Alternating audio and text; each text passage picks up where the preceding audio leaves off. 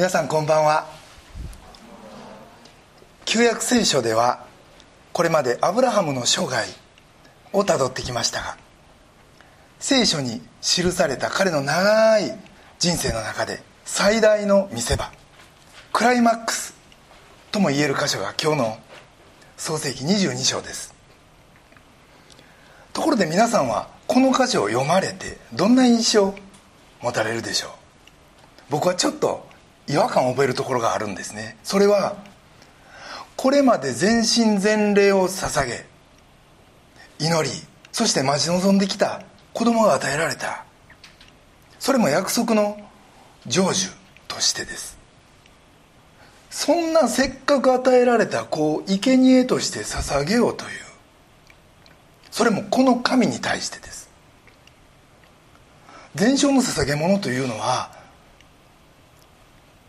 例えば羊の場合殺してもう火で焼いてしまうことを言います。は？あいう感じですよね。どうして神はそんなえぐいことを命じられるんか？何考えておられるんや？って。神様死に滅裂なことを言うて人もてあそばんといてくださいと言いたくなるような話じゃないですか。でもこれについて聖書は一言しか述べてないんです。それが創世紀の22章1節です。これらの出来事の後神がアブラハムを試練に合わせられた。これだけです。この言葉にも僕は違和感を覚えるんですね。神がアブラハムを試したって。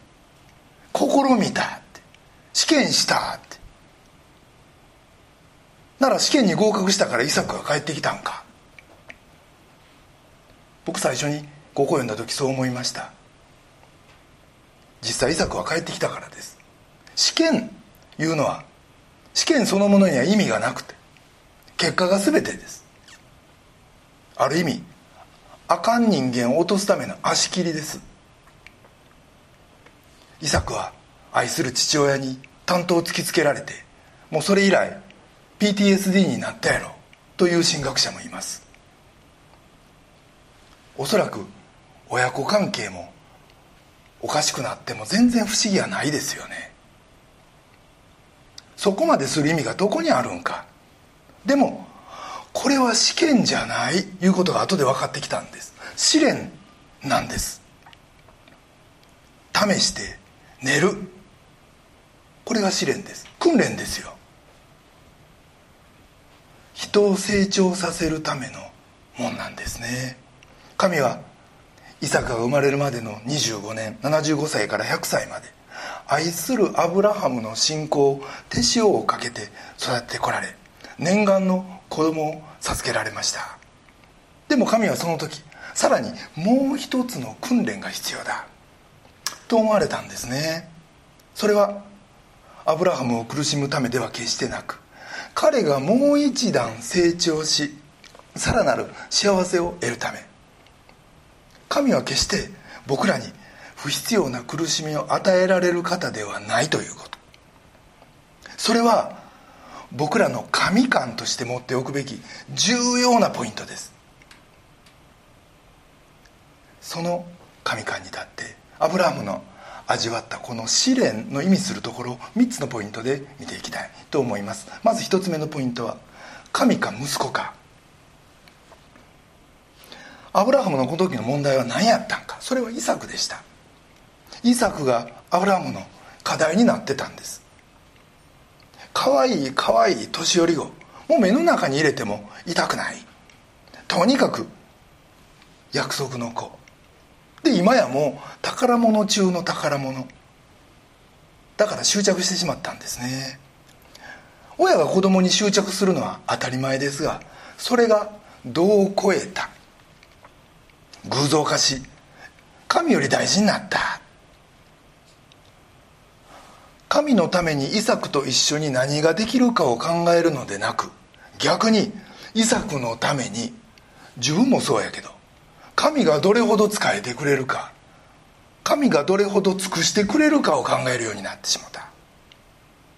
とにかくこいつを幸せにすることが第一となった。ある学者はこれをイサクに関する個人的な願望に入りすぎたという言い方をしています。イサクが生まれた時アブラハムはすでに100歳やったわけでいつまで一緒におれるかわからんとなるとこいつの成長をもっと見てたい結婚も孫もできればその後もと。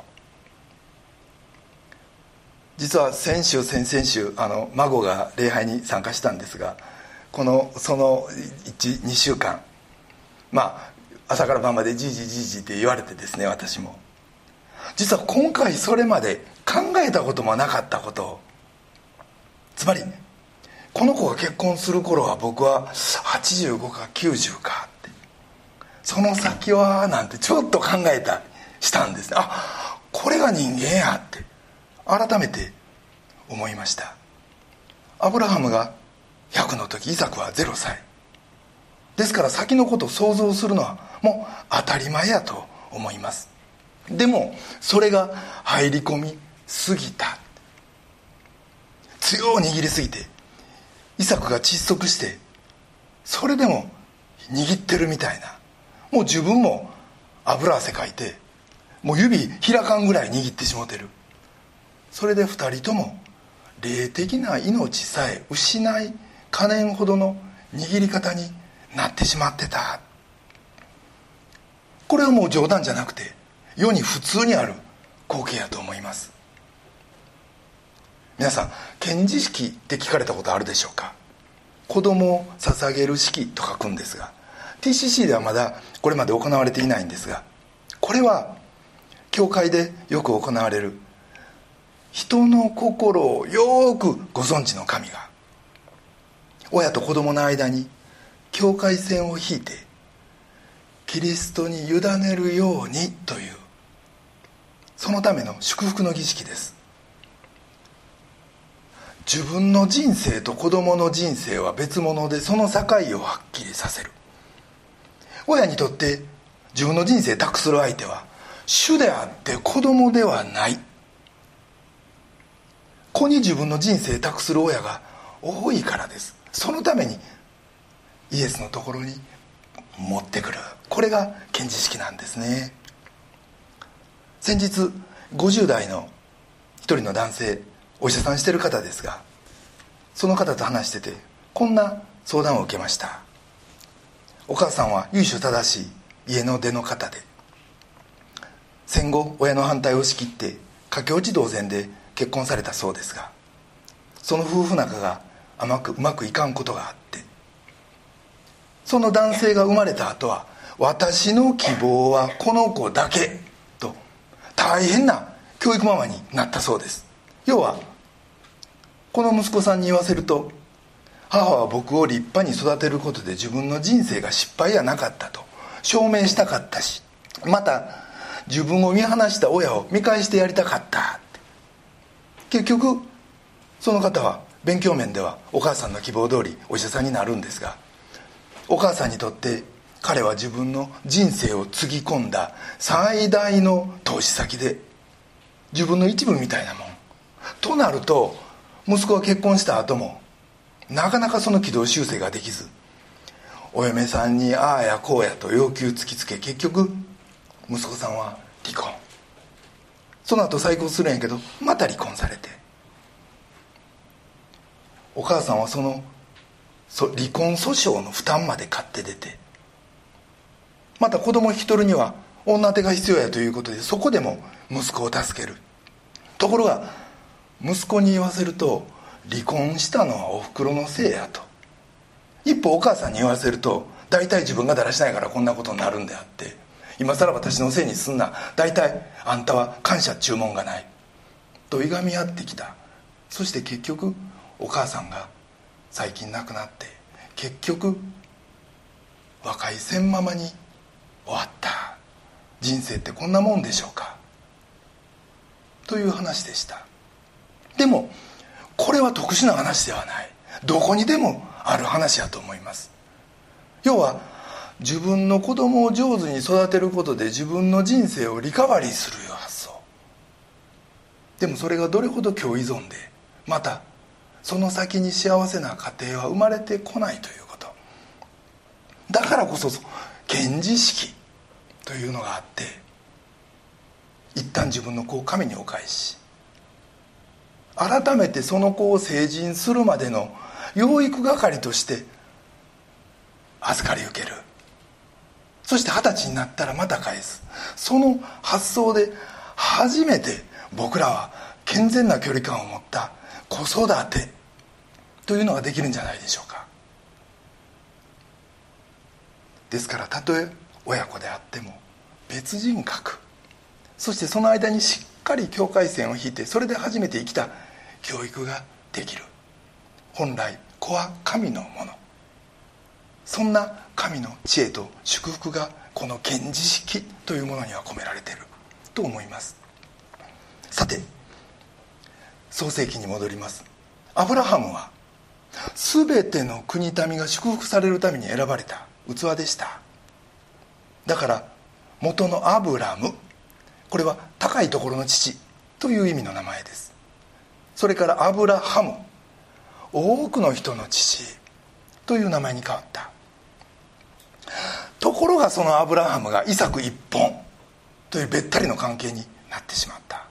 となると次のイサクももうお父さんから引き継ぐべき使命を引き継げなくなってしまうわけでもしイサクがアブラハムの霊的な役割このリーダーとしての役割を引き継ぐことができなかったらゆくゆくもうカナン出身ではない他の地域の女性と結婚する可能性も出てくるわけでとなるともうイスラエル民族の祝福の歴史というものがもうそこでプツンと途切れてしまうことになるわけです。家庭に偶像を持ち込むこともありうるしそうなるともう使命も信仰もなくなってしまう。という危険がそこにはありました。神としてはもうそんな状態は見過ごすわけにいかんということでここで緊急介入があったわけですね。あなたの霊は死んでないか？あなたの心はちゃんと向くべき方向を向いてるかって。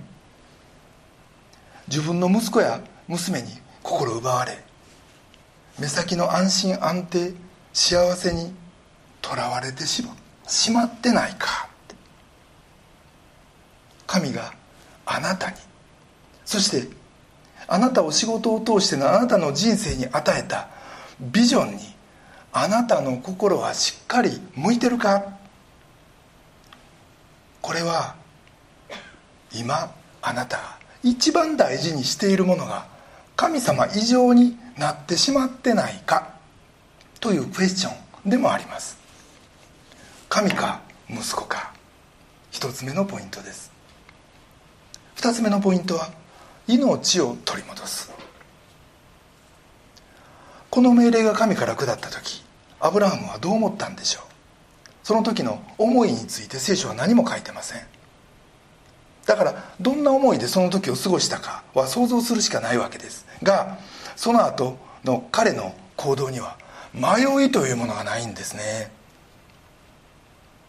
だからそれまでイサクを握りしめてきたその手を離すという決断を神が求めておられるということを彼はこの時悟ったんやないでしょうか。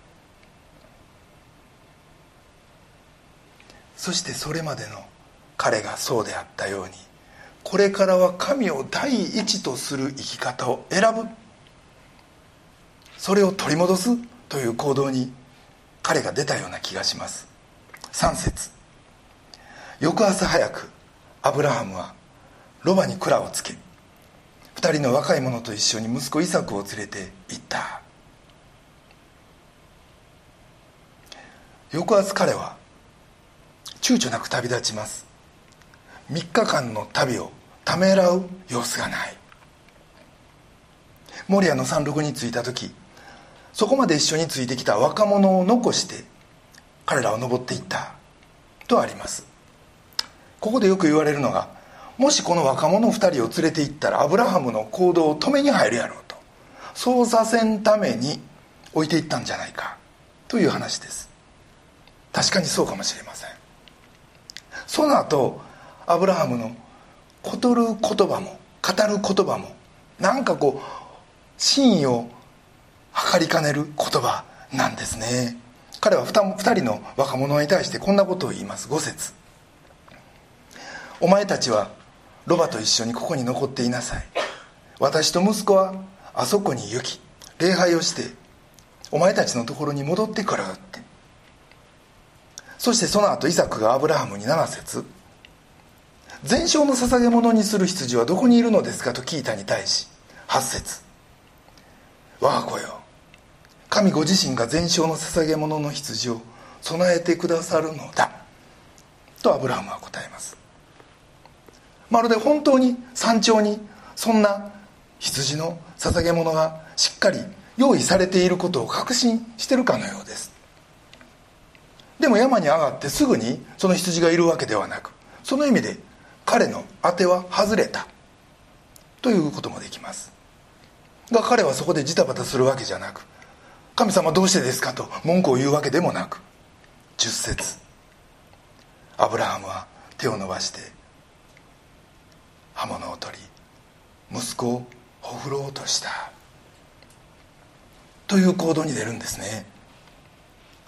この時アブラハムの心中はどんな思いや？ったんかここには記されてませんが。それについての答えがやっぱり必要と神様は思われたんでしょう。新約の時代に入ってこんな言葉が残ってます。ヘブルの11章17節以下です。信仰によってアブラハムは試みを受けた時にイサクを捧げました。約束を受けていた彼が自分のただ一人の子を捧げようとしたのです。神はアブラハムにイサクにあってあなたの子孫が起こされると言いましたが彼は神には人を死者の中からよみがえらせることもできると考えました。それで彼は比喩的に言えばイサクを死者の中から取り戻したのです。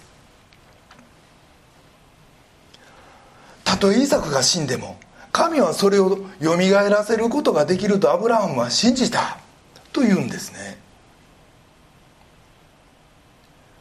アブラハムはまあ新約の時代ならともかく彼はもう旧約のまあ一番最初の時代です。もちろんイエス・キリストの復活を知ってるわけじゃない。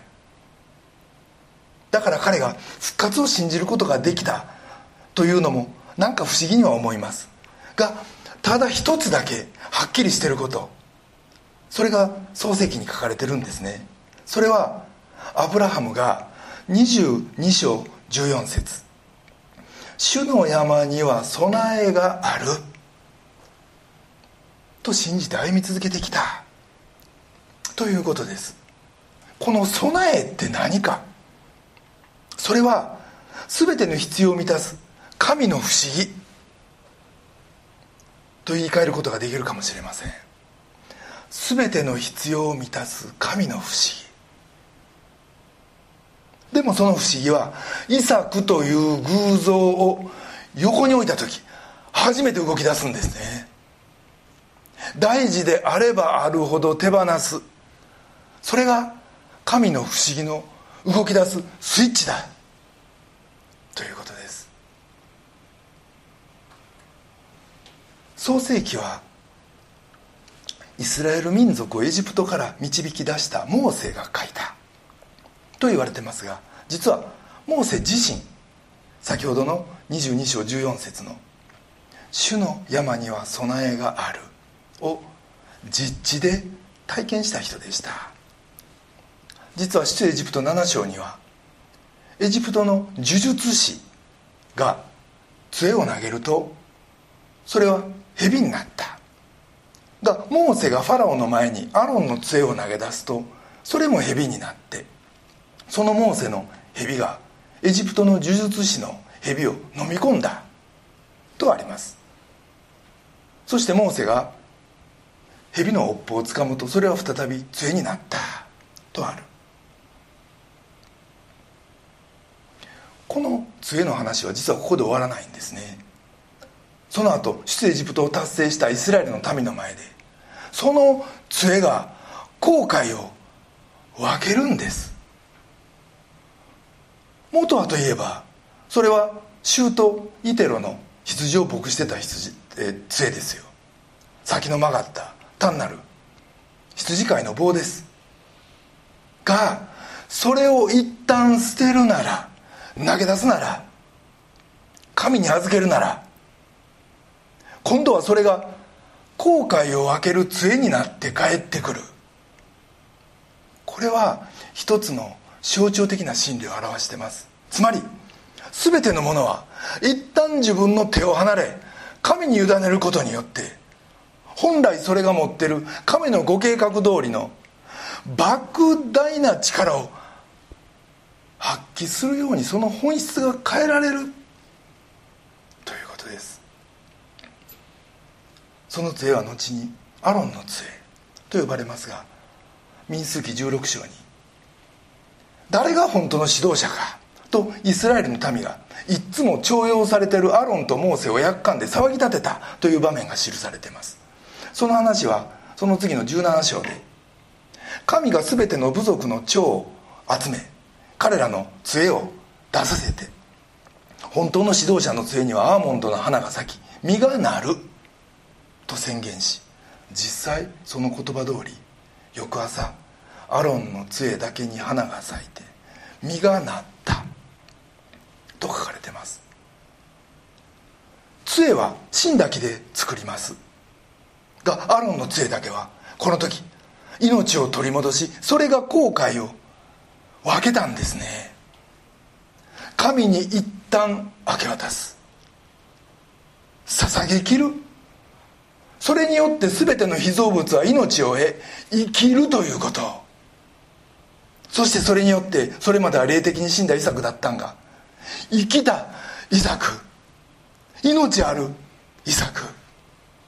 アブラハム同様祝福の通り道。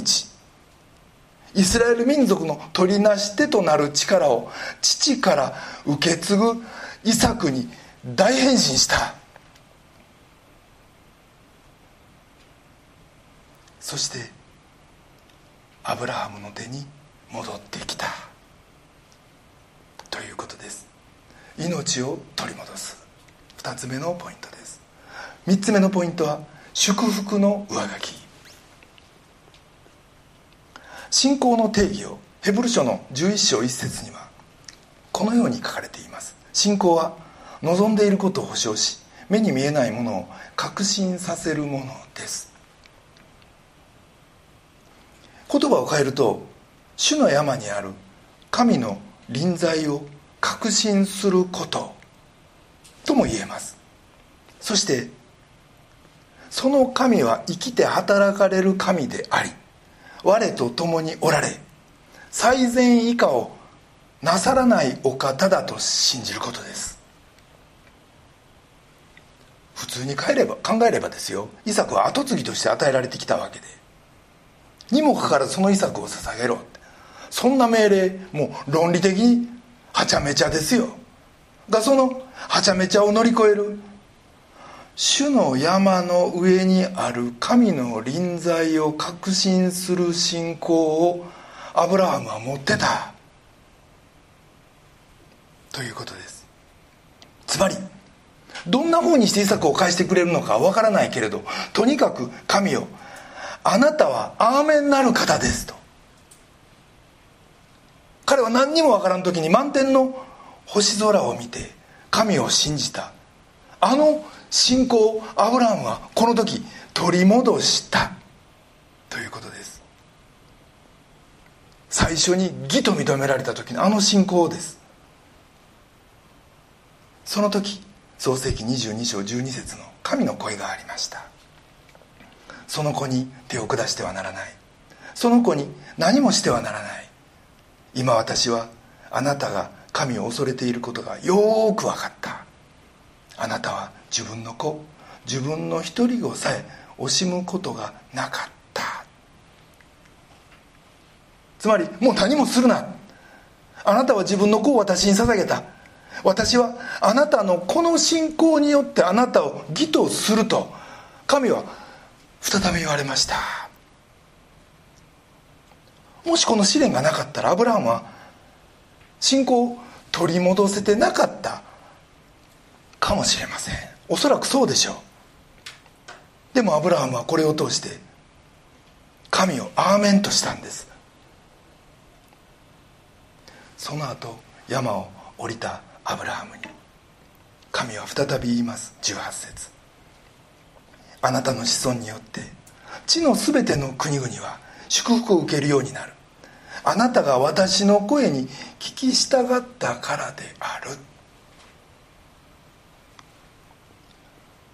神はもう一度以前アブラハムになさったと同じ祝福の宣言をなさいます。なぜか。これまでイサクのことでそれが失われてたからです。が今回イサクを差し出したことでそれが回復した。オフやった祝福がもう一回オンになったんです。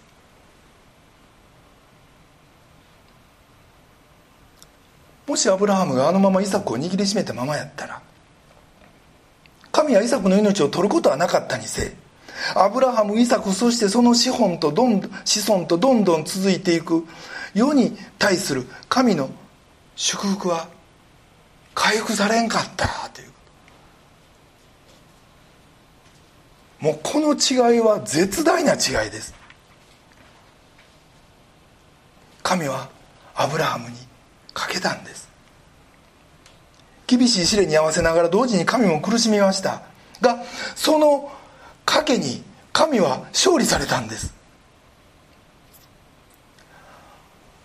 僕らは自分の頼りなさ。神の恵みが見えないという近視眼的な状態。自分勝手なこだわりや何やらで迷路に迷い込むことがあります。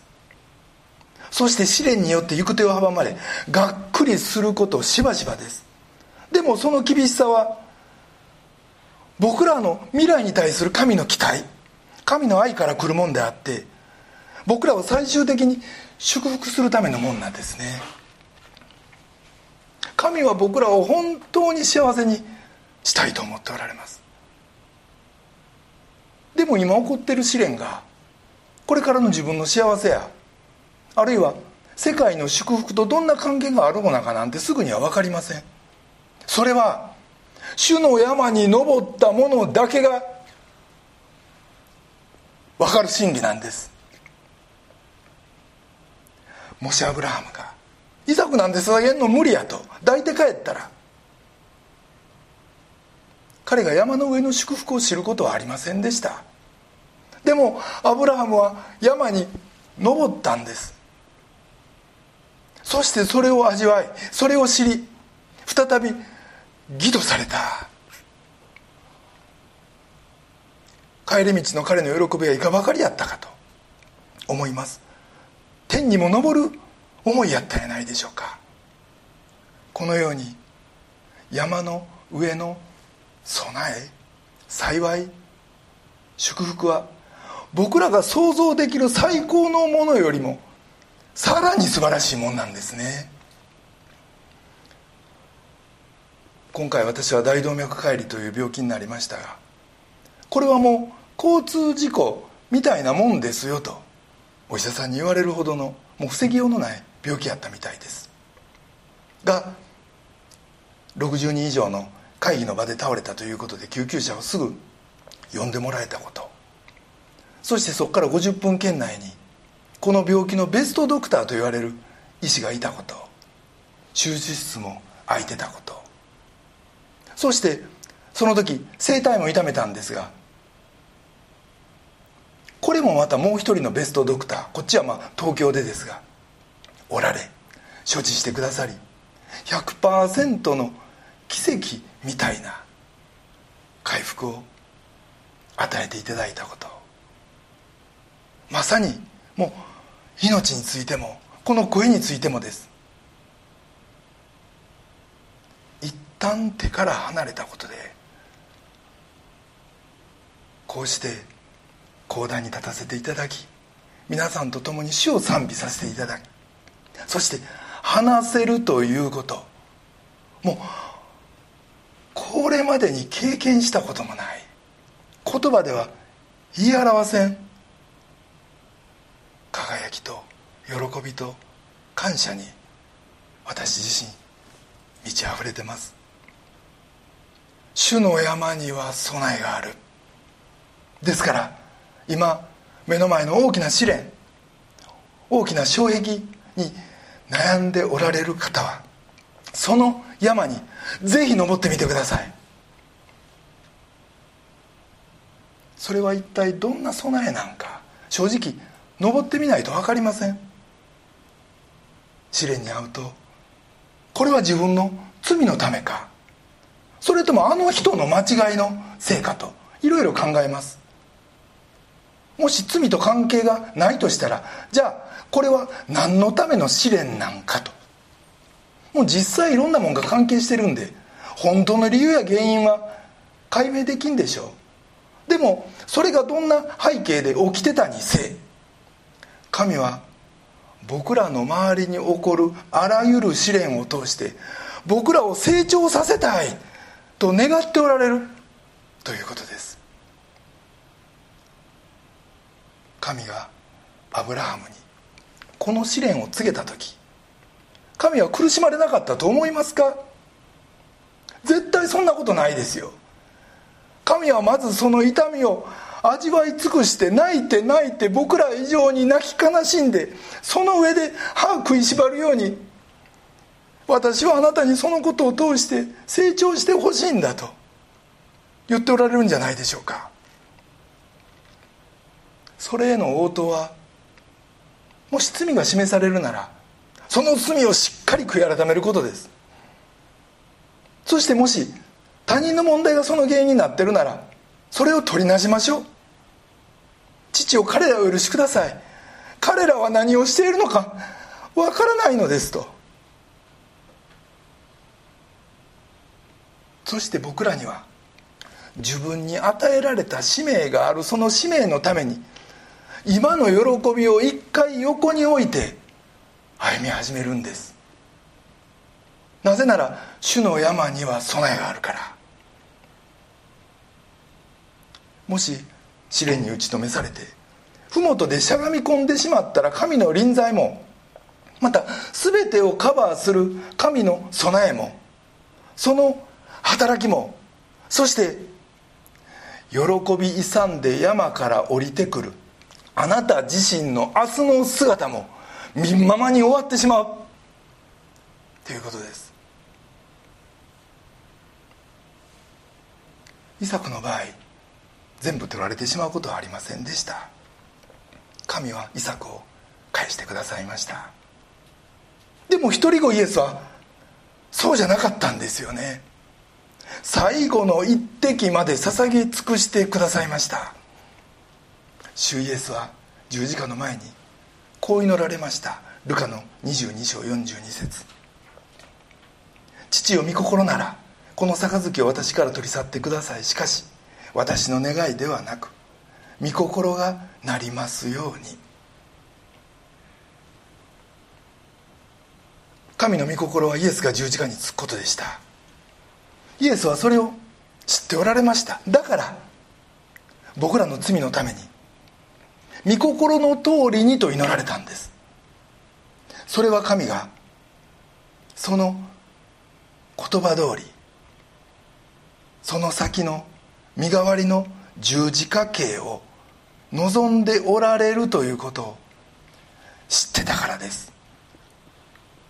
この十字架刑は父とこの涙の中に推し進められました。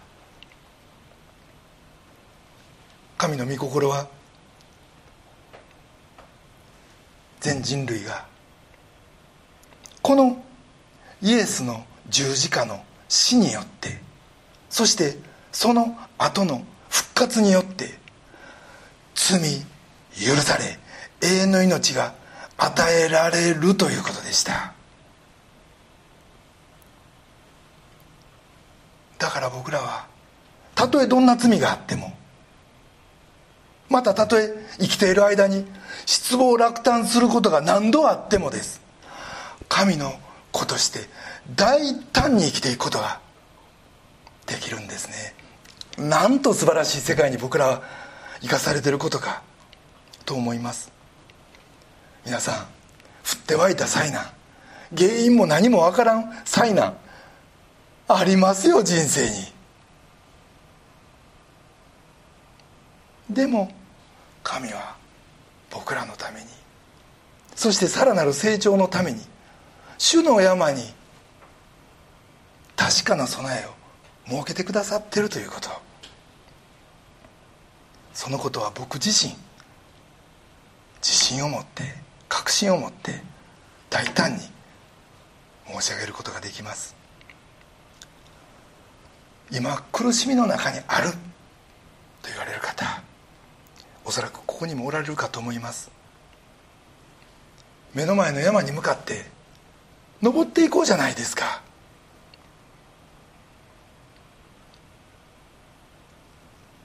そこにはあなたのすでに与えられた祝福を上書きしようと主の備えがあるからです。どうぞ主がそこに備えておられる最高の喜びを手にしてそしてこの試練の後の下り坂を喜び勇んで下ってきてそしてまた新たな神の務めへと使い出されることができますように。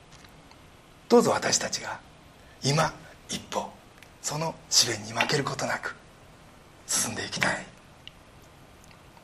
と願います。アブラハムの喜んだ姿。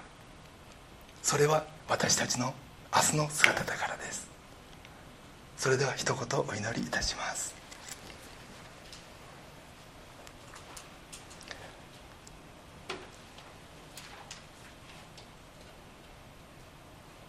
信仰は望んでいることを保証し目に見えないものを確信させるものです。愛する天皇お父様尊き皆を崇め心より賛美いたします。私たちの人生には試練があります。えなぜですかと。怪しむようなことは山積してます。でも主よその試練を通してあなたは私たちをさらにあなたに近いものとし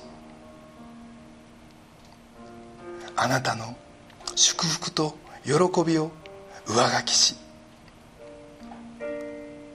さらに整えられたあなたの働き人として私たちを送り出そうとしてくださっていることを今日改めて知ることができ心より感謝いたします。神様私たちが握りしめているものは何でしょうか？知らず知らずあなた以上に大切になってしまっているものがあるかもしれません。どうぞそれを手放しいやあなたにお返しし。あなたの与えてくださったその賜物がいよいよ命あるものとしてあなたの御国建設のために大胆に用いていただくことができますように。神様新しい習慣私たちの歩みの中には戦いがあるでしょうか。でもあなたの臨在のもとあなたの希望と活力に満ちた祝福の日々となりますよどうぞ私たち一人一人と共に歩んでください。尊き私たちの救い主主イエス・キリストのお名前によってお祈りしますアメン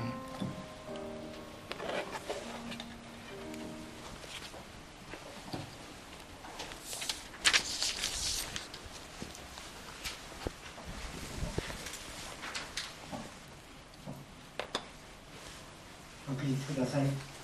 主の愛と主の使わしに応答し、教会福音